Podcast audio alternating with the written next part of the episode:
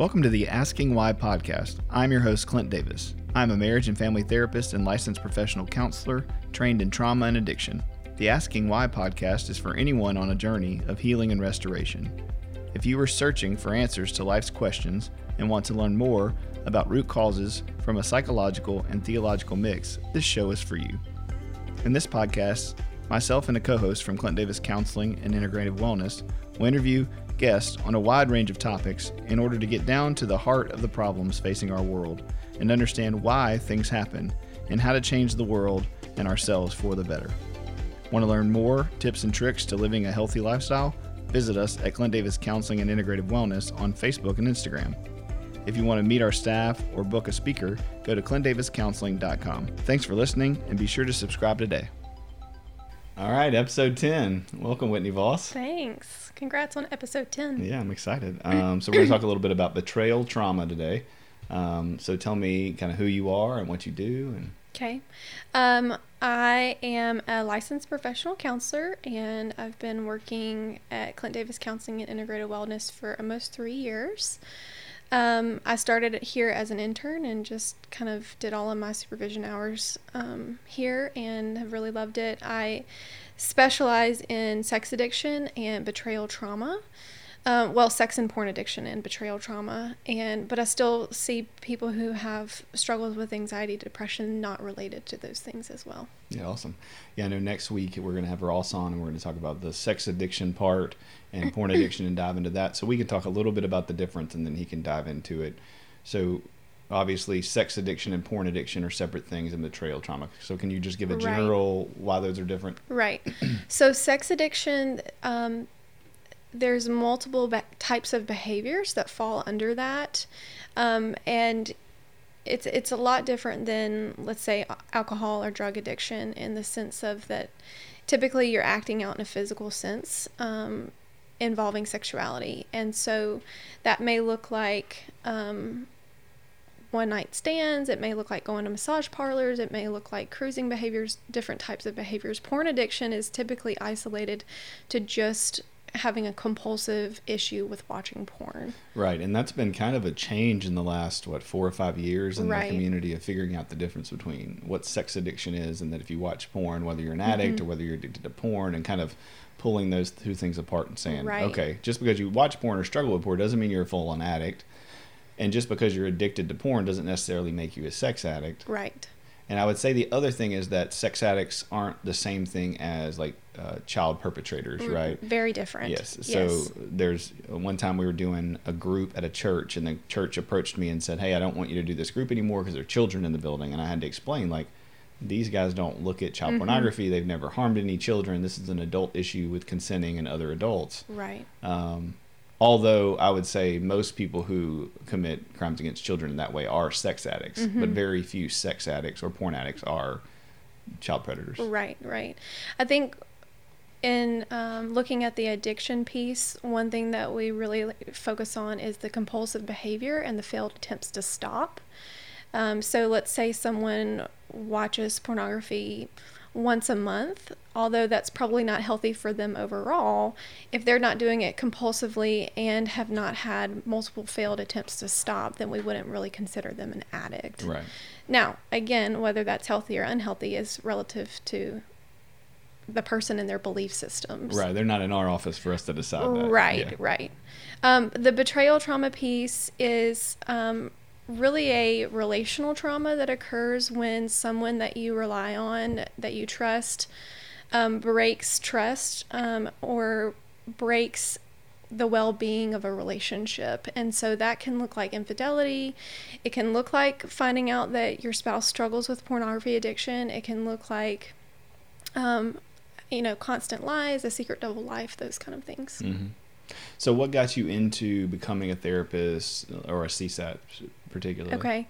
Um, well, the, the first time I heard about a CSAT was in graduate school from a professor that I did not have any of the s- same belief systems as. And so um, I was very fascinated by it, but thought, okay, I can't work in this field because I, I don't understand how my belief systems would, would integrate with this. Mhm. And then honestly meeting you and knew that knowing that you did sex addiction work was the first um, time that I really realized that you can be a Christian and do this type of work. Mm.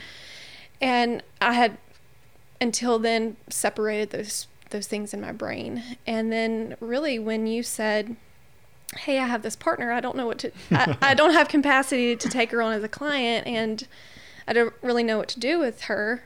Can you look at this workbook and read this book and, and try to work with her? That's what really opened my eyes to working with the betrayal trauma piece. And then I forgot that's how it happened. yeah, Yeah. yeah. And so um, after kind of working with her, realizing that it was really a good fit for me personally, Mm-hmm.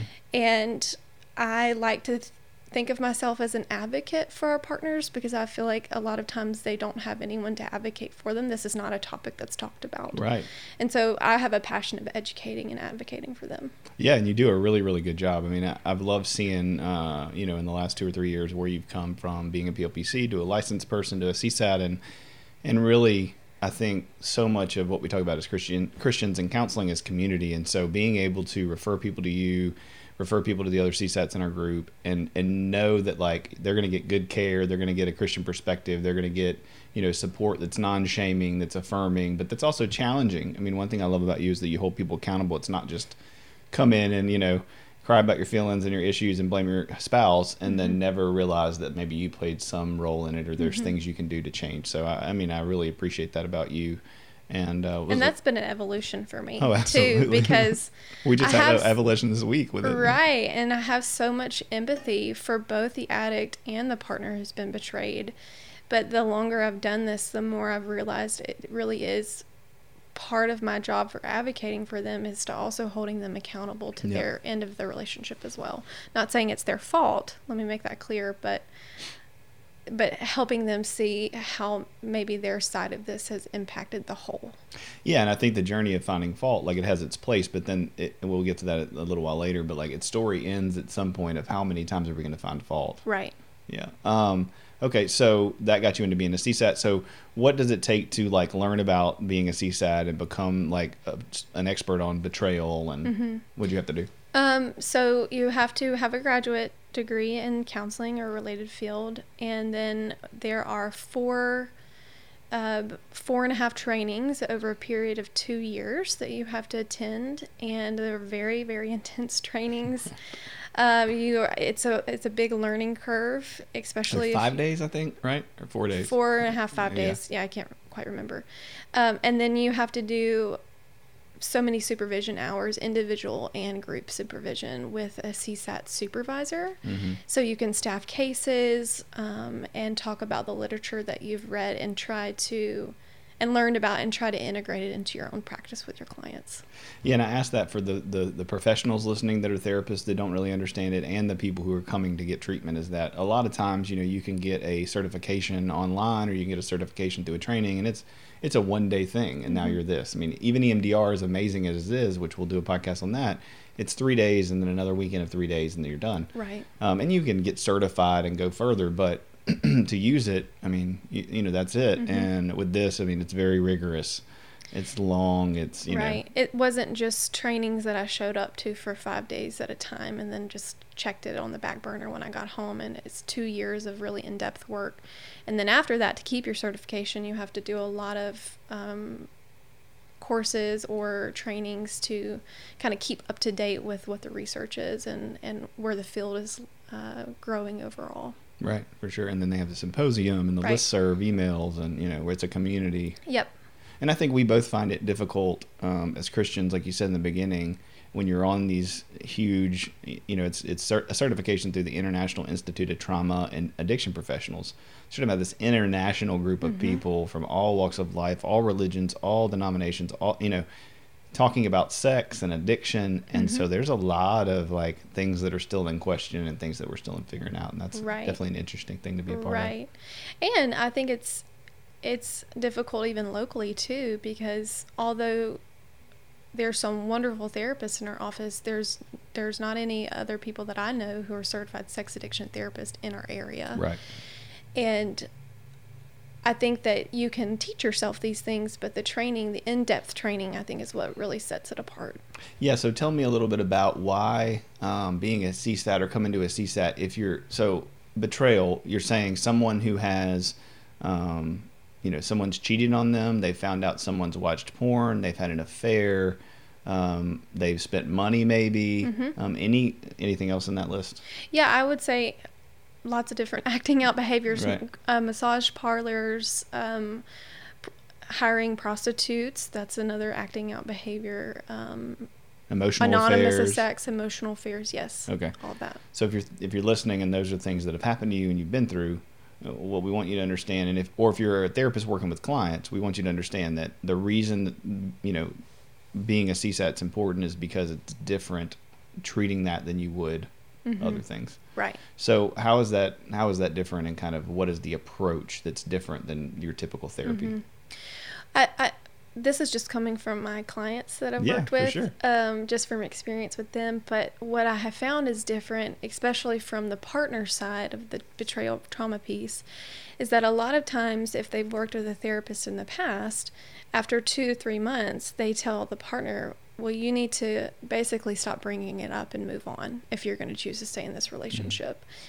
And um, that's not that's not healthy. I mean, Mhm. they're they're basically experiencing PTSD symptoms, so we have to treat the trauma symptoms. We have to help them really regulate out of crisis so then we can talk about the impact.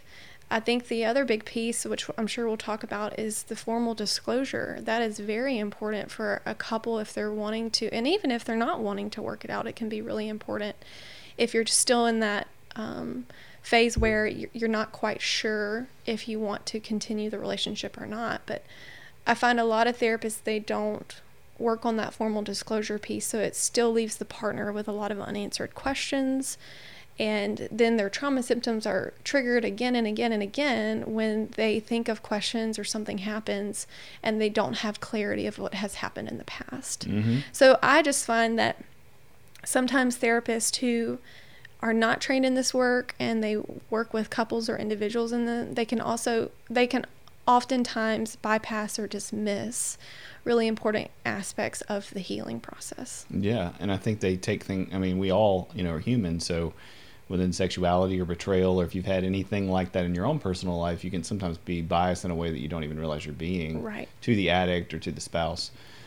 Because I would say another part of it, and you can correct me if I'm wrong, is that it's a holistic treatment. So when we Mhm. get a spouse in who wants to stay married, then you're considering the addict as well while you're seeing the spouse. So Mhm. you're really thinking systemically. You're thinking, Mhm. okay, I have this lady or this husband who's been betrayed uh, against, but I also have to think how to treat her so she can stay married if she wants to. Right. And I think that one of the big difference makers from having the training versus not is that I now have understanding and empathy for the person who has acted out, or we would consider him an addict. Whereas before having all this training, it's very easy to let my bias come in and say, wow, that's terrible. You need, you know, I would never say you need to leave them, but you know, you think it naturally as a human in your head when Mhm. you see someone in pain. And so I think being able to have both perspectives of having empathy and understanding for an addict and also empathy and understanding for the partner who's been betrayed is a, a key piece that this training has helped me understand. Yeah, because if you, you know, what you can't say now that you've had the training is when you hear a spouse come in and say, "Oh my gosh, my husband's been looking at porn every day," or he's been, you know, he had a prostitute or he had an affair, an emotional affair. You can't say, "Oh my gosh, I, how could he do that?"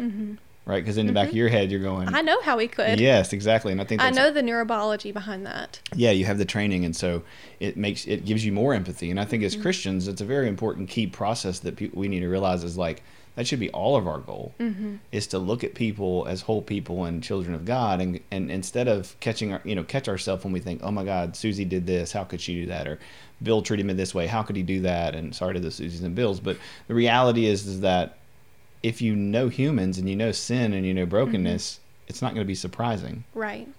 And what I find that after about a year in of working with a betrayed spouse, typically about a year, they're able to because we can talk about the piece of why their partner is struggling with these compulsive or harmful behaviors that they are able to develop empathy. It takes us a while to get there, Mhm. but they're able to do that because um, we can talk about it as in the sense of he's a whole person too. Yeah, and, and because they've kept these secrets, you know, the that that means they also didn't tell them about their trauma and their childhood abuse or whatever the thing, reason is that made the guy or the girl an addict. Right. Yeah. Right. Okay, so walk me through um, kind of how the process works. Like if somebody comes in and they're um, a betrayed spouse, what's that typically look like? Yeah, so typically betrayed spouses are in crisis when they come in. Um, even if they don't come in right away when they find out, even thinking about it and talking about it puts them back in that state of crisis. And so, really, my job is to help them regulate their feelings, create some safety, um, maybe set some boundaries as best they can, but really just to de escalate them to get their logical part of their brain working online. They're Mhm. they're fully in their right brain, which makes total sense based on what they've been through. And my job is to validate that, but also help pull them into their left logical brain so we can talk about things like formal disclosure. So we can talk about things like how long this process takes Mm-hmm. and what it's going to look, what it might look like for them. Right, and it's pretty staggering when we talk about how long it takes because you when you tell people this is going to be a two to three year process, it's pretty overwhelming. Right, right. And I think that couples think that it's going to be six months and they're going to be totally better. But, you know, when you have 20, 25 years of this, we can't just undo that in, in six months. Mhm. I would say that couples don't typically kind of feel back to normal functionally until maybe about a year, but feel connected intimately until about two to three years. Right. And then you're working on maintaining recovery for both of the people in the relationship. And so it's a long process. Yeah, and when you say that, right, I mean, I think that's the other point is that we see it as both people being in recovery. Mm-hmm. It's not, and I think spouses have a really hard time with Yes, that, right? Because they're they like, do. I don't need to be in recovery. Um, he's the one who did it, or Mhm. she's the one who did it. And So it's can, totally not fair. right, Can you speak to that a little bit? Yeah, I think that that's something that I've grown as a professional to see that these my partners or partners in general need their own recovery too and it isn't fair that they have to do this. They didn't choose to do this. I have total empathy for that. And so out of, I think out of anger, it can feel like I shouldn't have to do this because Mhm. you made this choice Mhm. and you shouldn't. But at the end of the day, whether you stay with your partner or you or you get out of the relationship, you're still going to need healing. Mm-hmm. And so that's why having individual recovery I think is so important because regardless if you stay or leave, you're going to need healing for other relationships that you come in contact with. Right. So Friendships, not just intimate relationships. Oh yeah. So so we don't typically have the couple come in and work do couples counseling. no. Right? Yeah, I would say probably for the first um, six months to a year, I, I preferably say a year, individual work is really, really important. Um, I think in that year period, a formal disclosure is crucial. Even if they say, hey, I know everything, um, the chances are that you don't know everything. And a year into it, when something is disclosed to you or you find something out, we're reopening the wound over and over. And I know we can talk about staggered disclosure in a minute, but Mhm. that reopening the wound, we're having to start way back at square one, back at the beginning to build that trust again. And so within that first year at least, we need to do a formal disclosure. Um, obviously, depending on the circumstances, but I would advocate for that. And for partners, sometimes they want to do a formal disclosure immediately Mhm. Or And- already did one. or already did one. Um, and so I I want to be respectful of that. I want to advocate for that. But sometimes the person who has done the acting out is not ready to do a formal disclosure, and that puts a partner kind of a waiting period, which is really difficult to navigate. Absolutely. And you know, if you do it too soon, the the part the the person who's acting out lies, Right. Because they don't know how to be honest yet. They Right. haven't figured out all the information with their therapist Mhm. yet.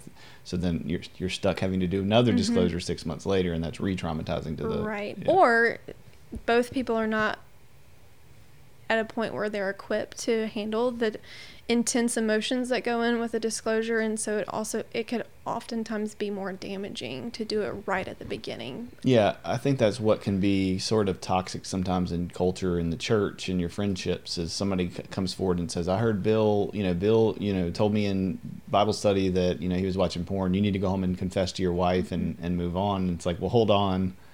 Let's get some information about it first. Let's figure out what you're about to tell. Is your wife ready to hear this?" You know, there's a lot of things that we do clinically that is in the best interest of both parties right that I think just the layperson for, doesn't know, and with good Mm-hmm. intentions wants people to confess their sins and be healed, Mm-hmm. but doesn't realize like it doesn't have to be tomorrow or today or immediately. and if a partner doesn't have support in place it can be even more traumatizing Mhm. for her because they need space to be able to process what they have just heard Yeah, because they're like, oh, you know, people are like, well, you need to forgive. right You need to forgive your spa- you know, your husband. We all sin. It's like, Mm-hmm. well, hold on, that's not really the question. It's how you do that and how you get through the process. Right. One of the things that um, I really like from a therapist in Colorado, he says there's two types of forgiveness. There's forgiveness for the facts, for what actually happened, and then th- there's a process of forgiveness for the impact of how Mhm. it's impacted you. And I really, I love that because yes, we can forgive the facts, but we daily have to forgive the impacts. Yeah. Yeah, it's like uh, you know doing damage control and recovering. It's Mhm. it's two different parts of the forgiveness process. Right, right. Or, you know. Um, okay, so spouse comes in. They're usually stirred up, traumatized. You know, triggered. They have all these things that are going on. And so, what do you do? What do you kind of take them through? Okay, so typically um, I, I give them space to share what they're going through. I validate them. Um, I teach them some emotional regulation tools, some deep breathing, um, some other tools to help them just get through a day, Mhm. really. We talk about uh, if they need to seek psy- psychiatric treatment, we talk about that. It's very understandable. They've they're having major trauma symptoms, and sometimes it feels out of control that you need some some help psychiatrically. And so we do that, and then we start really working on some boundaries Mhm. to create some safety. A lot of my partners engage in what's called safety seeking behaviors. And to the outside world, that looks probably like more paranoid behaviors, checking phones, checking emails, checking locations, all of those things. And really, that is, they're doing that to validate their reality and try to understand and put the pieces of the puzzle together to understand what is actually happening for Mhm. them. So I really validate that, but we also talk about the impact that that's having on them. Social media is a huge thing that we have to talk about because it's so accessible, it's so addicting, and um, many of my partners will spend hours researching on social media to try to put the pieces together. So we talk about the impact of that, create some boundaries around those safety seeking behaviors. And um, then we start talking about disclosure if they haven't already done that and what that looks like. So we, we prep for disclosure um, while the addict is prepping for his, his disclosure So with his therapist. Let's pause there and let's Okay. talk about disclosure. So yeah, so a person comes in, you give them the tools they need to calm down. You walk them through maybe some of their behaviors that make sense in what Mhm. they've been through, but aren't healthy and good for them. No. And then you kind of move into what disclosure meaning. Getting you need the information. Yes, you need the information to stop ruminating and spiraling about what you think might have happened. Yeah, or what you think you need to know. Right. Because some partners want to know everything, and that understandably so, but sometimes that can be more traumatic to them than knowing kind of the overall theme. So when I say everything, I mean, well, where did you take her? What did y'all do? What car does she drive? What restaurant did y'all eat at? Where did you where were you intimate? I mean, all these different things that really create these images burned in our brain that we can't get out. And so maybe you you do go to your favorite restaurant, but now knowing that he took this person there, and I say he because that's typically what we deal with, but women also do the betraying. Absolutely. And if you're a betrayed spouse and you're a man, like it's really triggering to hear. She, you know, he all the time Mhm. because you're like, this is not my experience. So Right. we, we hear that. Also, speaking of triggered, just if you're listening to this and you are one of our clients or you are going through this, you know, you might want to take a break from it or pause. And Mhm. like, if you start getting stirred up listening to this, take some breaths and get some water and walk around. And because we want this to be educational for those, especially who don't know about it. But we want it to be impactful and and make you feel known that your experience is valid, but it's also complicated. And Mm-hmm. Right. so you know, And we're talking more in generic terms yes, than thinking of specific cases. Right. And so, Yeah. you know, this doesn't always apply to every situation. no, for sure. This not. is just kind of a basic understanding. yeah. I just wanted to clarify. Yeah, that. yeah, I think that's Um, important. so disclosure. So what we see a lot happens is what's either like we just said, somebody says go home and tell your wife, so they go home and tell her everything or try to, and then what happens is is that nothing happens, and then a couple of months later, a couple of weeks later, like oh well I found this, oh yeah I did Mm-hmm. that too, and then couple weeks later, well I didn't fully tell you what happened with Mm-hmm. that, I didn't, you know, and, and that's called a staggered disclosure. Right. So why is that so terrible? So it's it's really hurtful and harmful because it's kind of like reopening a wound every time that you come back and you say something to add on to or even to clarify some acting out behavior. And so every time you do that, you send your partner into crisis again. You send her all the way back to square one. And so I think there's a myth of, well, I don't need to tell her anything because then that would crush her and that would, she wouldn't be able to recover from that or I would lose her. Mm-hmm. Or, and there's a myth of, well, I need to go home and spill my guts on everything. And really, the safest place to do that is in a therapeutic environment where you have people who can help you regulate, help your partner regulate, help you really walk through the process of asking question, clarifying questions. And so the staggered disclosure piece is is giving information in bits and pieces that bring you all the way back to square one again and Yeah. hurt over and over and over again actually does more damage Yeah, and and what I've heard is and seen in our office is that, and experience probably in my life, um, is that it damages trust more than anything. Yes. Because once you've said no, this is all of it. No, this is all of it. No, this Mm-hmm. is all of it. That even if it is all of it, the other person logically, as hard as they try to work for their brain, they Mm-hmm. can't believe you. right and trust i think is time plus positive experiences so the more time that can pass by and the more positive experiences you have with a person then you're able to trust them but if time passes by and then you drop this big bomb again and then more time passes by and you drop this big bomb again then tr- then you're not able to really build trust Yeah, and that's different than forgiveness. right Yeah, I think we mixed that up too, right? Yeah. I, I can forgive you. I can separate from you. I can set boundaries mm-hmm. with you. You know, but I don't need to. I don't have to trust you. Mm-hmm. right I can be back in relationship with you, and Right. we can be friends again. But that doesn't mean I have to trust you. Mm-hmm. You know, those are separate issues. And and and through all of this, it's like, man, people come in with these, you know, affairs and with different situations and betrayal and. And I think because the church isn't equipped, and, and like we're saying, a lot of professionals aren't equipped. There's been damage from both the Mm-hmm. church community, from the uh, therapy therapist community, and then we're doing more you know repair work Mm-hmm. on on that so i think that's also what takes so long is Mm-hmm. when people are like why does this take so long it's like well we got to deconstruct some things even Right. before we get to what we really need to because you know this isn't normal conversation or typical Right. which is why we're trying to educate the community Mm-hmm. on it And we do have to deconstruct, but we also have to balance just their functioning in everyday life. And that Oh, in and of itself is really, really hard too when you're in crisis and having a lot of trauma symptoms. hmm and you have to live i mean a lot of these people live together still Right. so it's like they're going home every day to Right. you know try to figure out how to do this and- Yep. Yep. It's really, it's a lot. yeah so disclosure how does that go and what's that look like Okay. So, um, disclosure, we call it formal disclosure. Um, what that looks like is typically an addict and a partner, and I use the term addict lightly in the sense of the person who's acted out, Right. whether it's one or multiple times. Um, they work. They come to a mutual agreement that they that they're going to do a, a formal disclosure, and then they work individually with their therapist to prepare for that. So, um, for the addict side of it, really he or she is working with a therapist to create basically a timeline of acting out behaviors that may include dates, that may include names if that's important to a partner, that may include um, types of behavior, um, whether it was protected or unprotected sex. That's a really important piece. Uh, and there there's some different nuances that that can include based on what the partner feels like she wants to know and needs to know. Mm-hmm.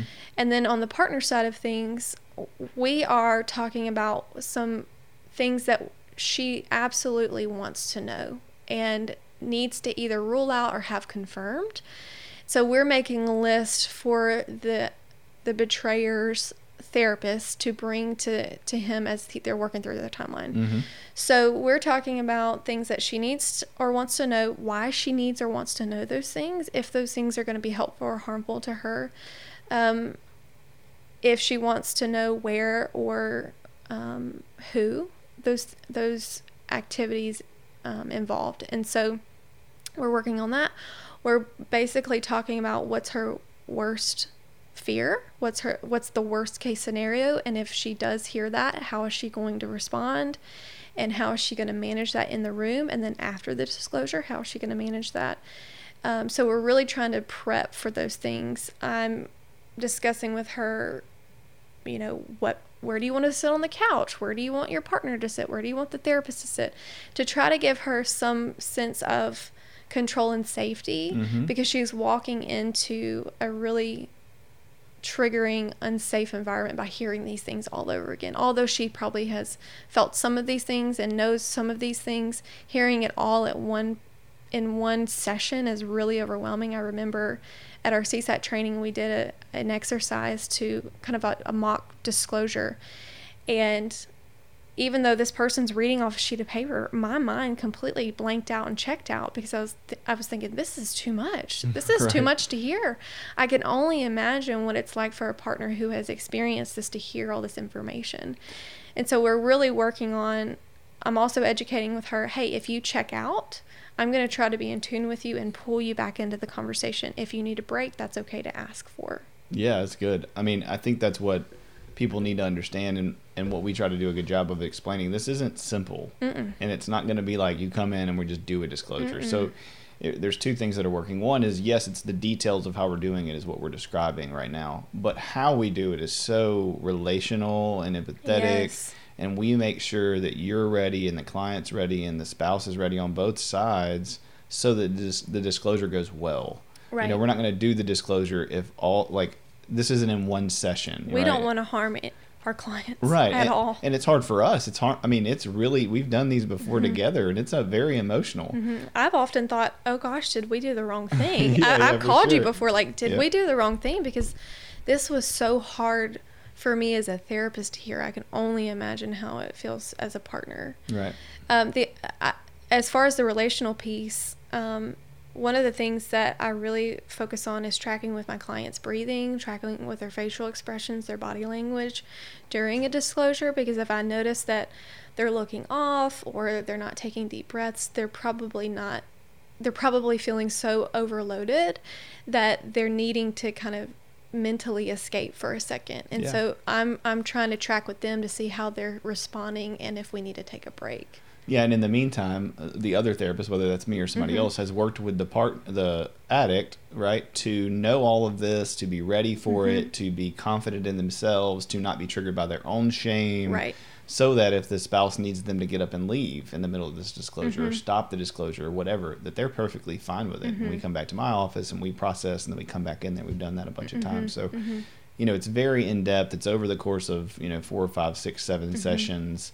You know, it's not just a very quick process to get, you know, Yeah, and we're not just throwing two people in a room saying, "Tell us everything you've done." You know, this is a we want this to be a very therapeutic and safe environment. yeah, it's it's under the assumption that the person wanting the um, disclosure understands addiction, Mm-hmm. understand has some empathy for the spy, the spouse, has some empathy for the situation, so that it's not so shameful to them, Right. that everything is not personal and offensive. Right. We've already done all that work. hmm Yeah, uh, and research shows that over ninety percent of couples are happy that they did a disclosure, whether they stayed together or not. Yes. And I think that's a really big piece because a lot of times clients will ask me like, "Is this really necessary? How helpful is this? This sounds like it would be really harmful." It is really painful and hurtful to hear. But if you want to work on your relationship, we have to start at ground zero with full honesty and transparency and accountability so then we can build on the intimacy piece. Yeah, and I would say the hardest work we do is before the disclosure. Mm-hmm. you know, it's like, oh my gosh, I have nothing to go off of. I don't know what's true. We mm-hmm. don't have mm-hmm. all the information. And so you want to affirm, but you don't know if you're affirming something that's wrong or if it's just emotions or mm-hmm. if it's mm-hmm. whatever. So, I mean, I've found that everybody that we do uh, so far that we've done the um, disclosure with has done extraordinarily well afterwards. Mm-hmm. You know, it's and not I, easy. It's right. just. And I think from the addict's perspective, being a therapist to an addict, I would say that I would encourage you to do the disclosure for to integrate and to have accountability and honesty, even if your partner doesn't choose to stay with you after mm-hmm. this. And I think that's a big piece of addiction recovery is having that honesty and integrity. Yeah, you're doing it for yourself, not for your spouse. Right. And then for the spouse, although we don't say, "Hey, you need you have to decide right after disclosure," we typically ask a partner to give it at least a year to make a decision. Um, but it provides her or him with the knowledge and the honesty to be able to make it an informed choice mm-hmm. instead of just making an emotional choice. Right. And so during the disclosure, when the spouse is giving all this, or the addict is giving all this, or non-addict, whatever the situation is, whoever's doing the disclosure of their behavior, um, they're not allowed to really empathize or say anything, right? Mm-hmm. This is just I'm reading you information. It feels super cold. I know. It feels so cold in the room, and as a therapist, I'm like, oh, this is so painful. But if we do a lot of interjecting and talking, we would never get through the disclosure. Yeah, and they become then they make it about them, and they're right. the one that's supposed to be taking full responsibility in this moment. Right, right, and so yes, if a partner needs a break, if an addict needs a break, that's totally understandable. But we process it afterwards and not necessarily during. Right. Mm-hmm. And that's mainly, I mean, it's for both of them. I think it's just different, right. different reasons for it. Right. Um, okay, so then you do the disclosure, you read this timeline, you get all the information out. Usually we get up and leave and take a break. We come back in, and then what is this? The so during the break, the the the partner and I work on creating clarifying questions. So again, you know, receiving all of this information can feel really overwhelming. Sometimes they haven't maybe they haven't tracked fully with what was disclosed, so they have questions. There's still bits and pieces that don't make sense to them. So I write down all of the questions that a partner has, and we talk about whether or not this is beneficial for them to know or not. Mm-hmm. And then we then invite the therapist and the, the addict back in and and ask the questions, and it's just kind of like a matter of fact answer, which again feels really cold as a as a warm, empathetic therapist and what you typically do on a daily basis, but it's this is just information right. that we're getting. And so then this after, is a particular tool that we're using. Right. Yep. And so then after we ask our questions, um, they've already made a safety kind of follow up plan of what they're going to do after the disclosure, whether that's one person stays at home, one person um, stays at a hotel, the kid there's arrangements for kids. Uh, maybe we choose to do this on a Thursday, so then they ha- or a Friday, so then they have the weekend to decompress and and process what happened. We've already taken care of all that, and so then they fall they follow through with their individual plans, and um, sometimes that's them spending time together. Sometimes it's not. It's just is it it's individualized, and so then I usually um, have a follow up session with whoever I'm working with at the time, just the following day to process what that was like for them. And then we kind of schedule weekly appointments after that hmm. or or more so if needed. What happens if a person just does not believe it? Does not believe the, the disclosure. disclosure. Well, that happens. Yeah. Uh-huh. Uh, so one of the tools that we have here at our office is called EyeDetect. It's a computerized polygraph machine that tracks eye movements, and um, that's typically what we use for to to clarify and really verify the information on the disclosure is accurate. Mm-hmm. Um, I think there's a debate whether you should do it before or after. I think it's choice. I think it's prefer you know t- person's choice. I think it's important to do it before, to go in and say, okay, I've done this polygraph. The big ticket items that I'm sharing with my partner, I'm on, I'm being honest about. we've already verified. Right, it, we've yeah. already verified that. I'm being honest about it. So then, if a partner says, "Well, I can't believe anything he says," well, that takes some processing for the therapist and her to work through. Mhm. But we also have this polygraph that says, "Hey, we've verified this," and although it's really hard to know that these things actually happened, and that's going to take some time for it to sink in, we do have verification. Yeah, that's good. Yeah, I think it's it's interesting, and and I and I, I would want people to hear like the polygraph isn't to catch the person. No, right? I mean, we're using it in a therapeutic way. So whoever the addict is, we prep them for it in the same way we Mhm. prep the spouse for the kids or whoever's Mhm. involved in the disclosure, and they know like these are things you've they're true, and you Mhm. know, and you've already come in and talked about it. We've already processed these questions. You're not surprised by it. right. There's not going to be secret questions asked to you that you then now have to answer and you know right. are surprised by. Yeah, and I think what I like about EyeDetect is that it's not like a typical polygraph where you're hooked up to all this machinery and you're really, really nervous. It's literally just tracking your eye movements. And also, we don't make the test. We have a company that creates all the algorithms and test questions um, based on their professional knowledge and then upload the, the test to the computer. Yeah, So I think that takes some of the personal side of that out. That's awesome. Um, what are some things? So that's kind of formal disclosure, and then the next couple years is what? Well, after formal disclosure, it takes some time to process that individually. Um, I oftentimes like to move into working with EMDR uh, with some of my clients because sometimes they have pictures or memories of things that they feel like they're very intrusive and they can't get them out of their brain. And so, a lot of times, if we can do some EMDR around that, eye movement desensitization and reprocessing is what that means. It's a mouthful. It is a mouthful. Um, I love when people call it EDMR. Oh, yeah, sure. I did too when I first Or heard of it. ERMD or whatever it is. Yes. Uh, but I like to use that to help a client kind of move past those intrusive thoughts. And every case is individualized. So sometimes I need to spend months doing EMDR. Sometimes partners um, can regulate themselves a little bit easier to where they can move into some couples work not too far after the disclosure. Mhm. And so I would say that it's really important for a couple to continue doing individual work, but also integrating some couples work uh, because they're typically in a healthier place and understand their individual struggles and how how that impacts them. But the couples work is really important because then they can bring that in a safe space and say, hey, when you said this, it made me feel like this. Or when Mhm. you did this, this is what came up for me. And typically, the couples that we work with don't really have those skills to be able to navigate these types of conversations if they haven't done some couples work.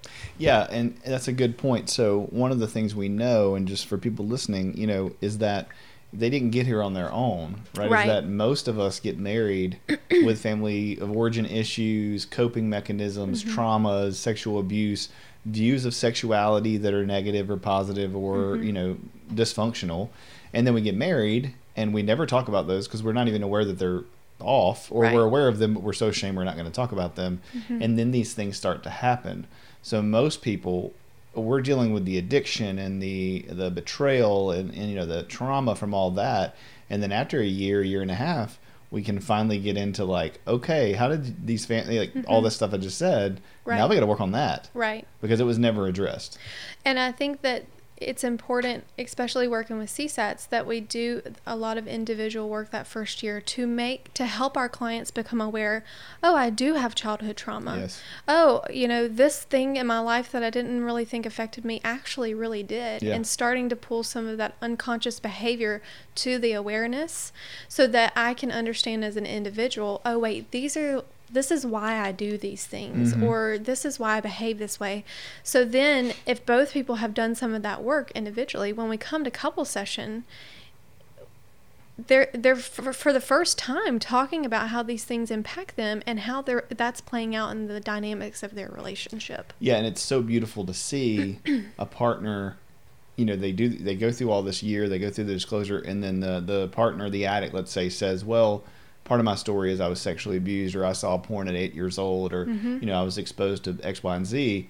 and instead of that doesn't matter because you hurt me, Mm-hmm. the spouse is like, oh my gosh, like I'm so sorry. That's awful. I could see why that led to, you know, all this stuff. Mm-hmm. And there's like this beautiful repair that happens because Mm-hmm. now that's really what the addicts wanted the whole time, right? Because we call addict you know, sexual addiction an intimacy disorder. Mm-hmm. And so it's really about not about sex, it's about not knowing how to be intimate with your partner. and connect. Yeah, and, and find connection. And we're not just talking about physical intimacy. We're talking mainly about emotional intimacy. Absolutely.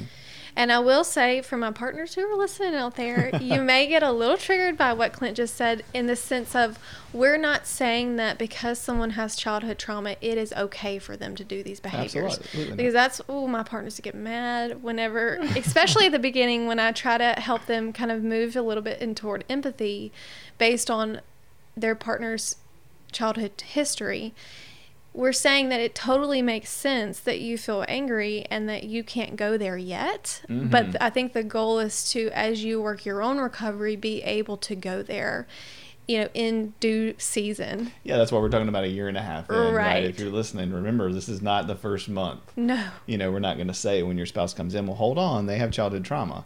You know, Right. usually it takes us that long to get that out of the the addict as well. Mhm. You know, they're working their own plan.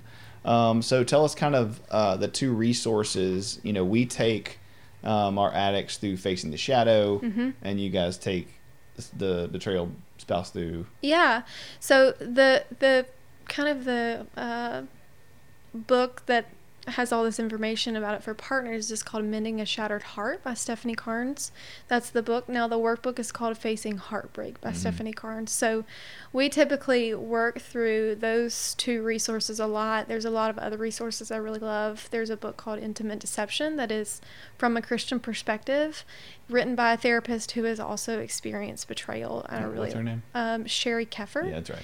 And I really like her Shout material. out to Dr. Keffer. Yeah. Uh, so I really like her material as well. And then just as I've led some groups, and we can talk about this too, there's some other resources kind of dabbling in the codependency language that I really like that fit for my partners. Now, I'm not calling every partner codependent. I don't believe that. But Yeah. I think that there are similar traits and the language can help you understand why you do the things you do. Absolutely. And there's a lot of symptoms that are similar, you Mhm. know, on both sides. I mean, there's a lot of my spouses that are codependent. You know, it's Mhm. not a dirty word. It's just Mhm. part of the process when you go through these things and you have unhealthy attachments and you have Right. trauma and you have, you know, you've been through a divorced family and you have all these things. There's a lot of addicts who are codependent too. Yeah. So Oh, absolutely. Yeah. You know, most of them. I mean, Yeah. I would say both. It's not. It's not a. It's not a label we use to say you're bad. It's a label we use to say this makes sense based on what Mhm. you've been through. and really give language Yes. to some of these behaviors. I really don't care what you call it. I just I think it's important to have the language and the understanding of of b- the patterns and behaviors. Right, and our whole goal is shame reduction for Right. both both parties. Like shame meaning you're terrible, you're uniquely broken, you're bad. You you are unique in the fact that no one else does what you do or Mhm. responds to that. hmm Can you talk a little bit about um, some of the symptoms? Like if somebody's out there and they're like, "Well, is this betrayal? Is this not betrayal? How do I know if this is a good fit for me? What What are Mhm. some of the things that that looks like? So clarify that with me. Like me. if you're a, if you're a spouse or a, a woman or a like man, the trauma symptoms. yeah, and somebody's like okay. cheated on you. Yeah. And you're like, well, am I really traumatized? Do would I fit in this group or this category? Sure. Yeah, so I kind of follow the betrayal trauma symptoms similar to the PTSD symptoms. So the first symptom is kind of it's either direct exposure or witnessing to a threatened death or injury. And so for someone who's been through betrayal trauma that that probably sounds really confusing, but when you've been through betrayal, especially if your spouse has acted out with other people, it is a direct threat to you, to your Mhm. health. Um, you know, this is a hard topic that a lot of people don't talk about, but it's important to go get tested for STDs. That's an important part of your, your recovery. And that's a really painful thing to have to talk about or think about as an individual. But that is that can be kind of a direct threat to your own health, although it's not life or death in the moment usually. Physically. It could be. Yeah. Right. So I would say that that's probably the first criteria. And then the second criteria is these involuntary and intrusive memories. And so that may look like for a partner flashbacks, nightmares, intrusive thoughts, um, constantly trying to understand what happened and how it happened and when it happened and where it happened and really trying to again those safety seeking Obsessing. behaviors yeah obsessing really and not being able to control it Mhm. and then the third criteria i would say that that would be the thoughts and feelings that come up based on external reminders. So if you go to a certain place um, or you hear a certain song or watch a certain movie that you want to completely avoid all of those things because they bring up those triggers for you or that you try to distract yourself from thinking or feeling certain things instead of being able to have a safe space to, to sit in that and work through it. Um, and then the the next criteria would be negative changes in thoughts and moods, and that would be more so along the lines of those shaming beliefs or shaming thoughts of, well, I'm not good enough, my body doesn't look good enough, I'm not as pretty as her, I'm not as fit as her. Um, really just I didn't do what he wanted sexually. you right know, yeah. right we didn't have enough sex he said i was you know i was overweight and he wasn't attracted to me those kind of negative thoughts that we have about ourselves. And then the the last one would be the changes in kind of the way you react to things. And so typically when someone's been through trauma they are hyper aware. They're and they can be hyper aroused in the sense of um, trying to constantly stay safe. I kind of call it like we have an alarm system in our brain that tells us when we feel unsafe or when uh, we feel uncomfortable or when we don't like something. And when you've been through trauma, that alarm system goes haywire and it goes off all the time. Mhm. And Yeah, we kind of think of it as this watchdog, right? And so there's this fence around your brain and your body and your mind, and typically the dog kind of goes around the fence and yaps at stuff whenever Mhm. there's a problem. Mhm. But when there's a major trauma like this, the dog's just spinning, Can't differentiate. You know, barking at everything. It doesn't matter if it you know looks safe or doesn't look safe. Right. And so it's just this your brain's alarm system of safety and fear go haywire and you can't really differentiate. Now, one thing that I would like to to touch on is a lot of times the partners I work with say things like, "Well, I've, I've I have felt something was off in the past. I felt something was off, but I couldn't quite put my finger on it. I may have asked about it. They denied it. They called me crazy. So I didn't really push the issue." Mm-hmm. And and so for a woman, if you're a believer, you can call that the Holy Spirit. If you're not a believer, you might call it intuition. But it's kind of this gut feeling that something feels off, even if you're not a woman, even if you're a man. Just you feel this disconnection, but you don't know how to quite put words to it. Mm-hmm. And so a lot of times, because they've denied that for so long, any moment when they have that feeling after finding out that they've been betrayed, they immediately react to it. Yeah. And so, although it makes total sense, we're trying to, in therapy, get that alarm system back online and working properly. Absolutely. And also being able to teach them to lean into those feelings in a healthy way Uh-huh. and not react in anger or completely shut down. Yeah, that it's not about always being comfortable, and Right. being uncomfortable doesn't mean in danger. Right, Yeah. right. Um, is that all of them? Yeah. Okay. mhm. So, talk to me about uh, one thing that came to my mind when you were talking about it is, you know, there's a term for what you were describing when a partner comes to, hey, are you on your phone watching something inappropriate? Or they come in, they try to catch Mm-hmm. them, and then denial, denial, denial, and that is Gaslighting. Yeah, there we go. Yep. Uh, I think that gaslighting is such a hard thing to nail down because it feels. I mean, what your partner says to you, you think is true. And you wanna believe it. Yeah. If they call you crazy because they're not acting out and you think they are, like, of course you want to believe that they're not acting Yeah. out. And and I think that's where a lot of my partners come so confused and they do those safety seeking behaviors because they're trying to validate their reality. yeah. And it makes total sense if you've been gaslighted for a really long time. Right. Yeah. So just to clarify, gaslighting is when somebody comes to you and is like asking you about, um, you know, something you're doing, and you lie to them, and you tell them they're crazy. You turn it back around on Yeah, them. Yeah, it's your fault. You're crazy. Mhm. You're you're you know obsessed. You're ridiculous. Like I would never do this. Mhm. And then months later, you know, they find out that you have been doing it. Mhm. And it comes from a film. I can't remember what year it was. I think it's like the 50s Yeah. or something like that. Yeah, And it's the, an old film. And the husband, you know, is I think it's called Gaslight. yeah, I think it is. Is the Mhm. husband's taking pictures off the wall and turning the lamps off and dirtying the house and you know the the wife comes home and he's like, "Why'd you do this?" And over and over and over again. By the end of the film, she's lost her mind because he's, you know, tricked her into th- believing Right. that she's crazy. Right, right. Yeah. So that's where I really try to work with women on yes, let's work on validate your validating your reality, but let's really talk it through in a logical sense and not just focus on the emotional piece of that too and trying to get that alarm system back online.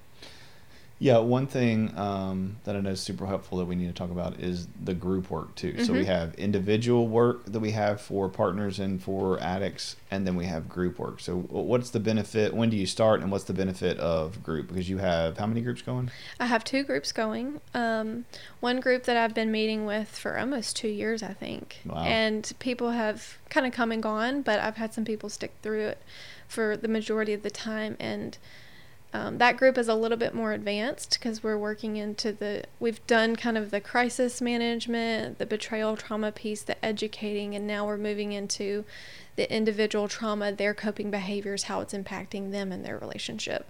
My other group is more of a newer group that I'm teaching them about what betrayal trauma is, what is trauma in general, how does it impact them, how do we set boundaries, those kinds of conversations. But group work is really important because when you are going through betrayal, whether a man or a woman, it feels so isolating. I mean, the church is not talking about it. Our culture is saying it's totally okay. So you have these extreme messages either we don't talk about it or we completely normalize it. Mm-hmm. And I find that a group, I call my group, we are not the husband bashing group. Right. I have to make that preference for them because they come in super angry and hurt. Mm-hmm. And so, although it's a safe place for them to get out their feelings, I am challenging them to work their own individual recovery. And it's so important because they, I mean, the reason I formed the group is that so that they could have connection with other people who have gone through similar things like this. And although their stories are different, the feelings of betrayal are same. Yeah. And so having people who understand and empathize and can say, "Yeah, me too. I struggle with that too," or "Yeah, that same thing happened to me," can be really validating and healing. Yeah, because it doesn't make them feel crazy anymore. Right. Right. It's like these these behaviors aren't unique to you. Your Mhm. story is very unique. What you've been through is very unique. But the way you respond to it, there's seven other women, eight other women Mhm. in the room with you who are doing the same thing for the same reasons. It just looks a little different on varying degrees. Right. The other thing that I love about group work is that there's people from all different um, points of the journey. So there's people who are two years into this, six months, three months into this. And so they really kind of learn from each other. And the people who've been in the group longer and who have longer recovery can look back and say, wow, you know, I have done a lot of work to help myself heal and, and be in recovery. And for the people who are newer, can look to the people who've been in it longer and say, wow, this you know, this is where I can be. Mhm. Although, you know, my story is different and maybe I want things to look differently for me, but this is where I can work to be Absolutely. in recovery. It reminds me. I was thinking. It reminds me of being when we went to Afghanistan. You're first there. Every little noise and every little thing is you're jumping and ducking and getting behind stuff. And and I remember, you know, the last month before we leave, this this new group of guys comes in on a truck, and this mortar round goes off, and they all jump and fall down, and we're all laughing walking down the street because. You know, we're used to it. We know Mhm. what to expect. We know what's safe and what's not safe. Right. But they have no clue. And, Right. and we see that in both of our groups. Is Mhm. you know, it's nice to have people on different levels so they can Yep. walk each other along. But also, it's Mhm. super validating to you, like you said, because you've been through it, and now Mhm. you're not doing those things. Right. Yeah. Right. Yeah, I love group work. Yeah, it's love awesome. it. And it, it's super helpful for me because, you know, whether it's you or Lanita or Ross or Natasha or Hasim or any of the CSATs that we have, um, I can trust that you're doing what's best for the marriage if that's what they're working on. You Mhm. know, even if that's what's best for the wife at the time, it's still what's Mhm. best for the marriage. And so, yeah, you're not the addict bashing group. Like, No. and I know that because I, you know, I have the spouses come in. They're like, oh, they're, they're probably talking to Whitney, you know, and. I'm like, no, I can promise you, Whitney is empathizing with them, but also holding Mhm. them accountable. I mean, I would say my group partners get mad at me Yeah. sometimes because I, you know, I bring them back to okay, we've talked about the cycle of addiction. Based off of what you're experiencing, where does that fall in the cycle of addiction? You know, how how can you empathize with the knowledge that you now have? They don't like to hear that. Mm-hmm. They don't like to hear that it's their own recovery too that they're having to walk. Right, and so that that takes us to the conversation of, and I'll preface for all my spouses listening or addicts listening, you know, this is not maybe this isn't where you're at and you're not ready, and that's okay. You don't. This is not a you have to do this, but one of the things we've been talking about recently, um, and Olivia Mason and I talked about, uh, she's our CSAT over in Ruston, is this idea of how do you get people unstuck and out of the victim seat. And I, you know, I've been thinking about this for a year or two when it comes to our culture, when it comes to all the things that we're seeing you know how do you use psychology and validate people's feelings mm-hmm. and meet them where they're at but not say you have no responsibility and mm-hmm. move them out of victimhood whether it's racism or systemic racism or policing or who you're voting for or whatever abortion or whatever issue it is that you've been through that's traumatic or that somebody's hurt you mm-hmm. abuse mm-hmm. how do you move out of victimhood into personal responsibility when something was done to you that's not your fault mm-hmm and that's a hard language. Ooh, to, hard. Yeah, it's hard language to use because you don't want to shame the spouse and say this was your fault. And so to clarify, right. someone doing something, abusing you, being racist against you, cheating on you, it is not your fault. There's mm-hmm. nothing you you did to make them make that choice. They're fully responsible. Right. What we're talking about is at what point do we stop blaming them for all of our um, emotional experiences or our choices? Yes. Yeah. And behavior. So we've kind of come up you know, we talked about this uh, last week and, and recently is the difference between being triggered and being reactive. Mm-hmm. So can mm-hmm. you dive into that a little bit? Yeah. So I, I would say feeling triggered is a real thing. And one of the other therapists in our office jokes like, "Oh, you've been to see Whitney because you use the word triggered like 20 million times." And you know, yes, it's a real thing. Do I think we should stay triggered all the time? No, I think we should move and work through that.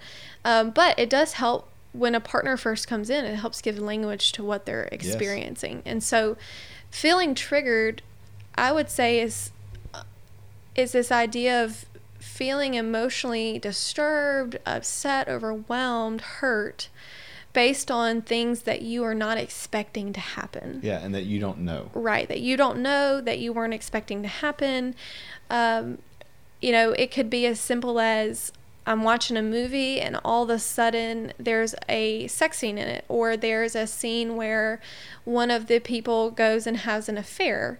That is something that you typically, unless you read the movie, you know, description before you watch it, which you should, common sense yes, media. Yes, um, but that is especially early on in recovery. That is something that most partners don't even think to to do, and right. so it is really triggering because you weren't expecting it. You weren't expecting um, how it made you feel. Yeah. I mean, you weren't expecting to deal with any of that. So, yes, it is very triggering. Right. So they get whiplash and they feel like it's out of left field. Right. They don't even know what's happening. And it brings them back all over to the beginning of their experiences and what they've been through. And it can lead back into those intrusive thoughts and flashbacks that we've talked about.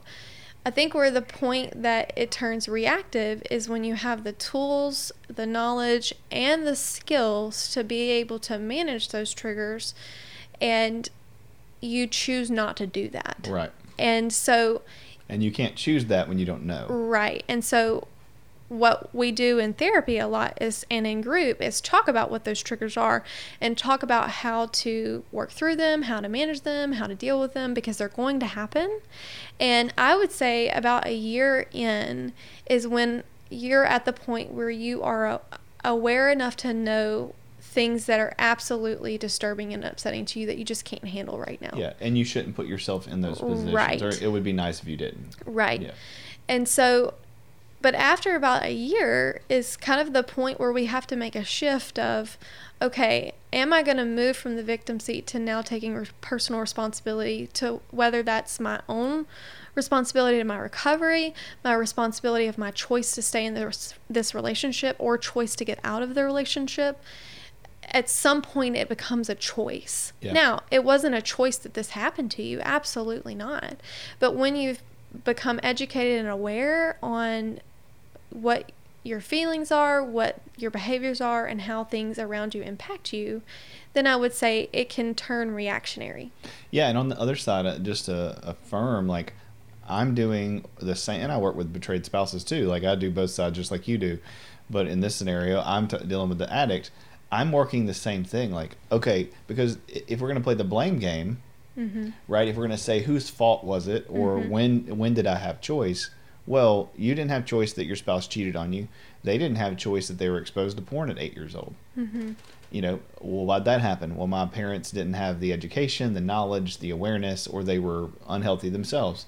Well, why is that? Well, their parents, I mean, we can go back from a Christian perspective all the way Mm-hmm. It's to Adam sin. and Eve. Yeah. Yeah, and go, okay, well, fault is sin. Fault Mm-hmm. is the human condition. Fault is that we're all broken and all capable of doing things if we don't get the things that we need. Right. You know, the things that God intended for us to receive as a family, as a child. Mm-hmm. Um, so if we're going to find fault forever, that fault is going to be within ourselves, Mm-hmm. within our own brokenness. And pride says, I would never do that. Right. But the reality of therapy after a year and a half is you realize, oh, if I had my husband or wife's experiences, I actually would have done that. Mm-hmm. And that makes sense to me. So now I can stop being the victim and realize that, yes, this happened to me, but things happened to them as well. Right. Things out of their control, things that they didn't have Mm-hmm. choice. And so choice was removed by all, from all of us because of sin.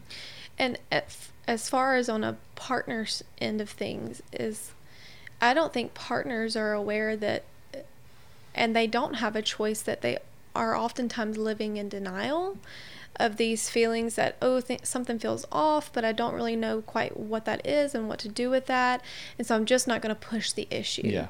well because you don't have awareness that that is actually denial then we're not holding you accountable to that but when you become aware of it yes we're saying it's your choice if you choose not to approach your spouse as something about something that feels off or feels uncomfortable to you or doesn't make sense to you Yeah. kind of the same thing with an addict you know they don't know why they're doing the things that they do but when they become aware of why they're doing the things that they do then they make a choice Yeah, you chose to get up at 11 o'clock and open your laptop. right you you didn't know that in the past you genuinely were just trying to do some work Mm-hmm. but the reality is is after we've done recovery and we've done the work you Mm-hmm. you know that you you have to not do those things and if you put yourself in those positions you're responsible for what Mm-hmm. happens and you weren't in the beginning but now you are Right. and that's just this fine dance that we're we're trying to still even Mm-hmm. in our in our world uh, as clinicians help people figure out and i think it's in a society it's a great conversation because if you go out and deal with somebody who's you know against you Mm-hmm. like let's say it's a political thing and you get into a conversation with someone who's a democrat or republican right now and Mm-hmm. you without them choosing to you try to start this debate and this conversation and they say something that you don't like or that upsets you or that is against your moral being you're reactive. You chose to put yourself in that mm-hmm. situation and ha- engage in this conversation and now you can't blame them for their views and their mm-hmm. their responses. You can only take responsibility like oh i wasn't ready for that. It it mm-hmm. triggered me. It upset me. But then i chose to react and be angry and, and spit things Right. back. And so i mean i just don't think we have these conversations in society. Like, we don't make it make sense. Well, and as far as for partners who are listening to this, again, this is not something I think it would be healthy for a therapist to force you to do. no not It's at not all. I mean, we do not force partners to take responsibility for for themselves until really we've developed such a close therapeutic relationship that has a lot of trust in it that we can gently and kindly say, "Hey, that makes total sense to me why you're feeling upset or you're feeling triggered or whatever.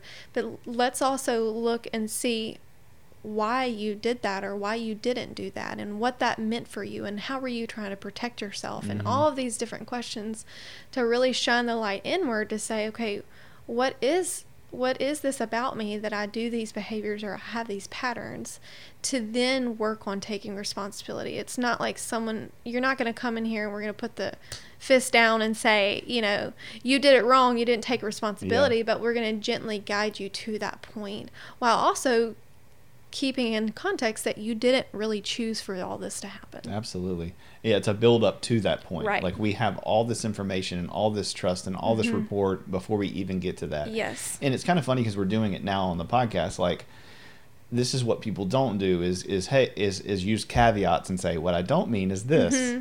Right? And so we're going to do that in session. Mm-hmm. Oh, yes. You know, we're not going to yeah, we're going to clarify. We're going to give caveats. We're going to be explicit in what I mean and what I don't mean. And again, it's such an individualized journey that we're talking in general terms. Yeah.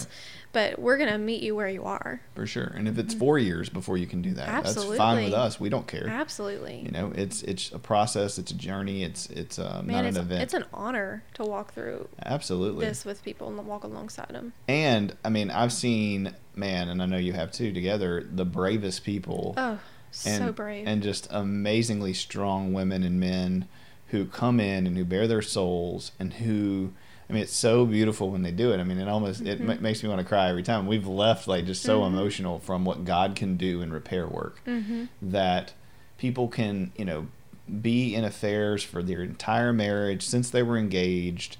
They can, you know, have multiple partners. They can have all this lies in in 15 years, 17 years, 20 years, 30 years, and then in a year or two have repaired that, restored that. There's trust.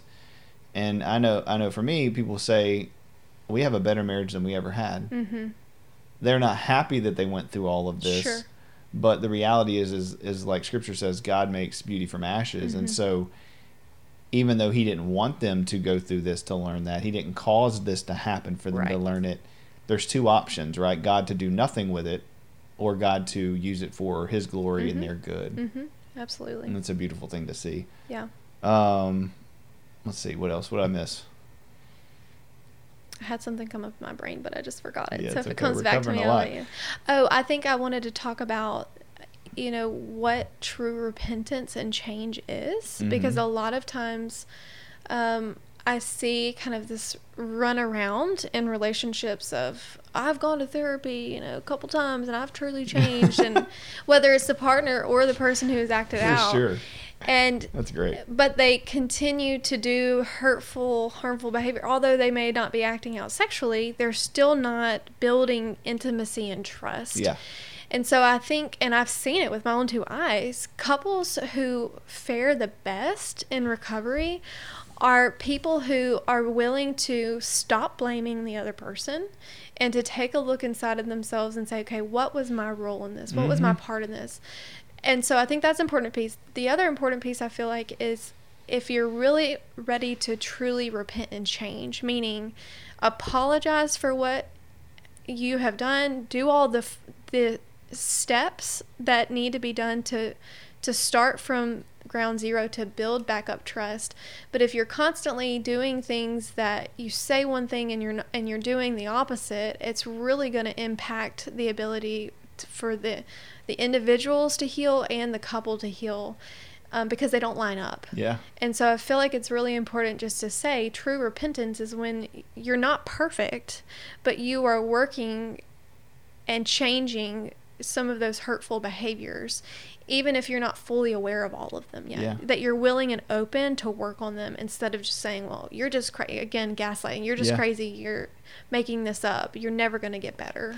Yeah, I mean that's so good, and on both sides because then you you as the spouse you have to realize like if the person has to be perfect for you to Mhm. trust them, you're never going to. Nope, never. Right, that per- perfection is not the goal of recovery. Mhm. Recovery and sobriety are two different things. Honesty, I think, is the goal of recovery. Honesty and integrity. Yeah, I mean, I've had so many, and you have too. So many spouses say, "Listen, I mean, I don't want him to watch porn. I don't want him to do these things. But if he does, and he tells me, then he's in the Mhm. recovery process, Mhm. and we're going to figure out what happened in their life that you know, what you know, uh, barriers or uh, boundaries were let down that allowed them to get there. I'm not going to Mhm. like it. We're going to have to work through that. Mhm. But just don't lie to me. Mm-hmm. You know, if you accidentally slipped up and went somewhere, and did something, or started to go somewhere, don't lie. Mm-hmm. You know, if you right. The took some- lying is the worst yeah, if you, part. t- you took, took some cash out.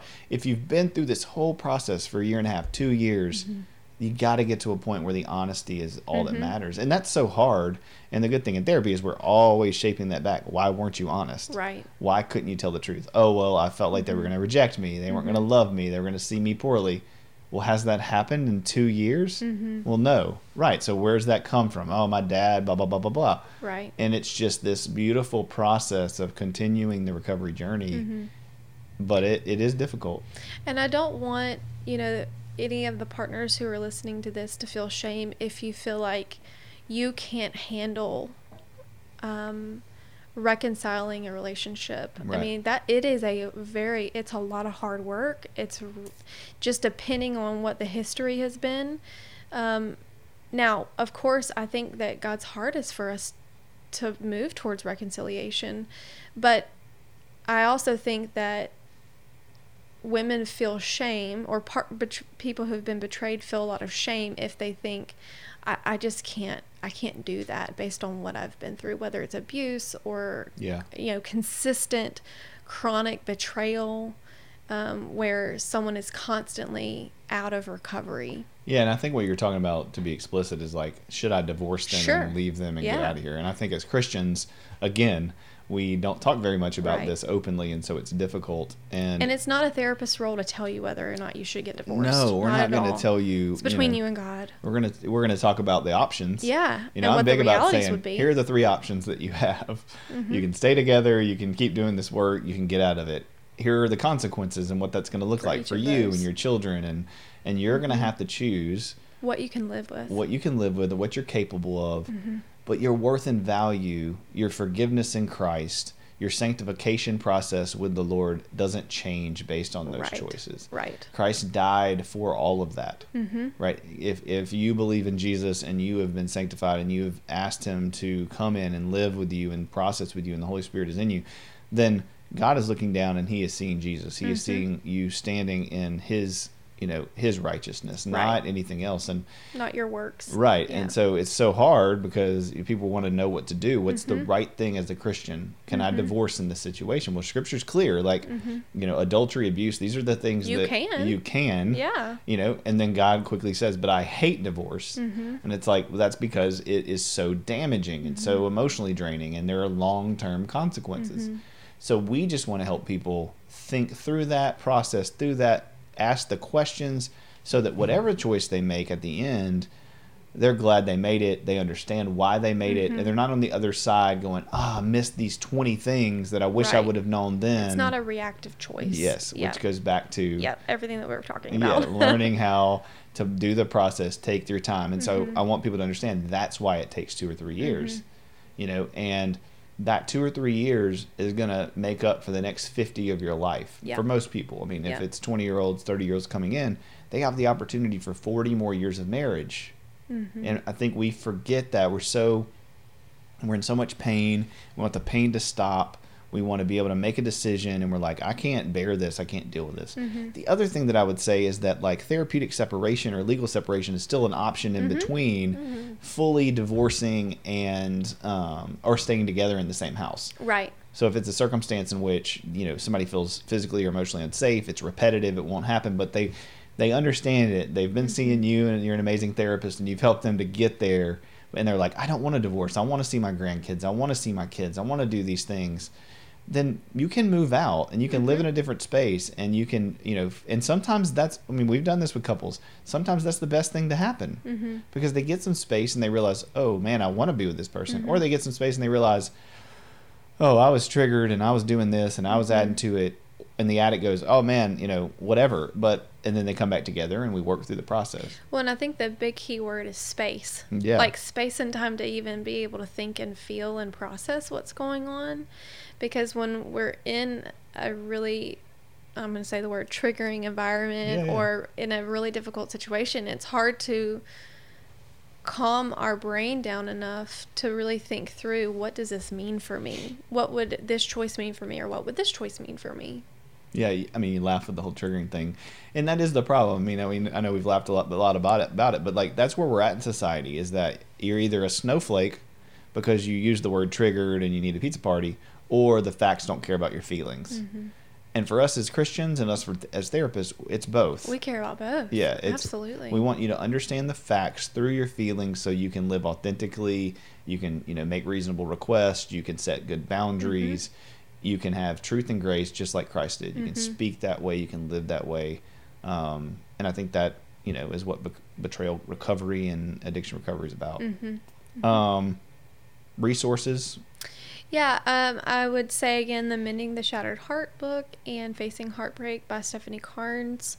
Um, I wrote a blog on our our website about healing after betrayal trauma Mhm, if you really want good. to check out more info on that. Um, I really love Sheri Keffer's book, Intimate Deception. There's a really great book. I've got to look it up on my phone because I don't want to um, mess it up. But there's a really great book called How to Help Your Spouse Heal from Your Affair by Linda MacDonald. Mm. It's a really short book, and I like to use this for couples who have experienced not chronic affairs, but maybe one affair, um, maybe even two affairs that I think it's really helpful for the person who's been betrayed to read it first, highlight and underline, make notes in the book, and then the person who did the betraying to read the same copy of the book to see what really stuck out Yeah. to their partner and what they really need to be aware of. So I've had a lot of success using that.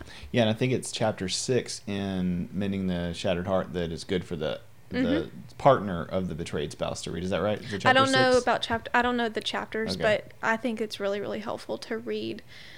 the chapter six is the one with all the letters that are very specific to I what it's like. remember Yeah, that okay, off the top fine. of my head, but yeah. I think it is helpful to re- for each person to read about what each person is going through to develop to develop some empathy. Yeah, please don't do WebMD though and dive into every blog and everything Mm-mm. for sex addiction. So if you're out there and this people put their opinions on yes, there. This has happened, like you're gonna get a lot of really mixed reviews, a lot of really bad advice. It's like sleep training your child. You, you're never gonna learn what is right on, on the internet. It's terrible. Mhm. Um, okay, yeah, you can check out our website. When are your groups? Um, so the group that's open right now is Mondays from 11 to 12. Um, and we have about three ladies right now in our group. So I really try to cap that group at about six people because an hour is, is you know, there's only so much we can do an hour. And then my other group is Thursdays. Um, and I'm shifting the time a little bit about on that starting the new year. It's going to be from four to five and that group may open up for to take some new members based on that time shift. I'm just not sure yet. Right now, it's closed. Yep. And then Olivia Mason over in Ruston, we're talking about opening a group uh, maybe in November. And then the sex addiction groups. Do you want to speak about that? Yeah, we'll uh, and and her group will be online, so we're thinking about doing an Oh, okay. online group. So because I had like three or four people in the last month me- message me and say, "Hey, I love," and they sent me a screenshot of your group. I'm like, "Hey, I'd Mhm. love to do this, but I'm out of town." Mhm. And like you said, there's just not any resources, you Mm-mm. know, around here um, or, or close. Um, so yeah, um, and then the CSAC groups, I can't remember all the times Ross has. Ross meets from 11 to 12 Mhm. on Tuesdays. Then I think Wednesdays from 4 to 5. Okay, and then I have a group from 10 to 11, 11, 15 on Thursdays, Mhm. Yeah. and that's open. So So if you're interested in joining our group, please give our office a call. Yep. Yeah, you can find that online. Um, I think that's it. Uh, I always ask people, you know, what are you kind of the you know topic of asking why? What are some things you're asking why about uh, these days? Yeah, I'm asking why really there's such division in our our world and our culture in general and how to not get caught up in going to either extreme but to finding grace somewhere in the middle. That's what I'm really kind of focusing on. I tend to shy away from people who um, have extreme views on things, but I do think it's important to educate myself on those things and be up to date with what our culture is facing, but not getting wrapped up into that because that provokes a lot of anxiety and fear and all of those other things. So, Absolutely. I think a lot of that ties into what we've been talking about and people trying to find their identity and you know feeling like if we don't agree with something else that somehow it's taken something away from Mhm. us and, and people are just responding and, and Mhm. flailing. So yeah, it's, that's good. Me too. I'm asking the same things. All right. Well, episode 10, that's a wrap. Um, please Thanks so much for subscribe. having me. Yeah, absolutely. Thank you for coming on here. Um, I love working with you. It's awesome. So I know this is easy Same. for us because we talk about it all the time. yep, same. Um, but at the end of the day, like we want people to know that this is about relationships and that we want to take care of people and see people as real, authentic, whole people, um, and take them in and love on them and help them recover and help them work through it. So. Um, visit our website, clintdaviscounseling.com. Um, go to our Facebook page, subscribe to this YouTube channel, asking why, and we'll see you next week. God bless you.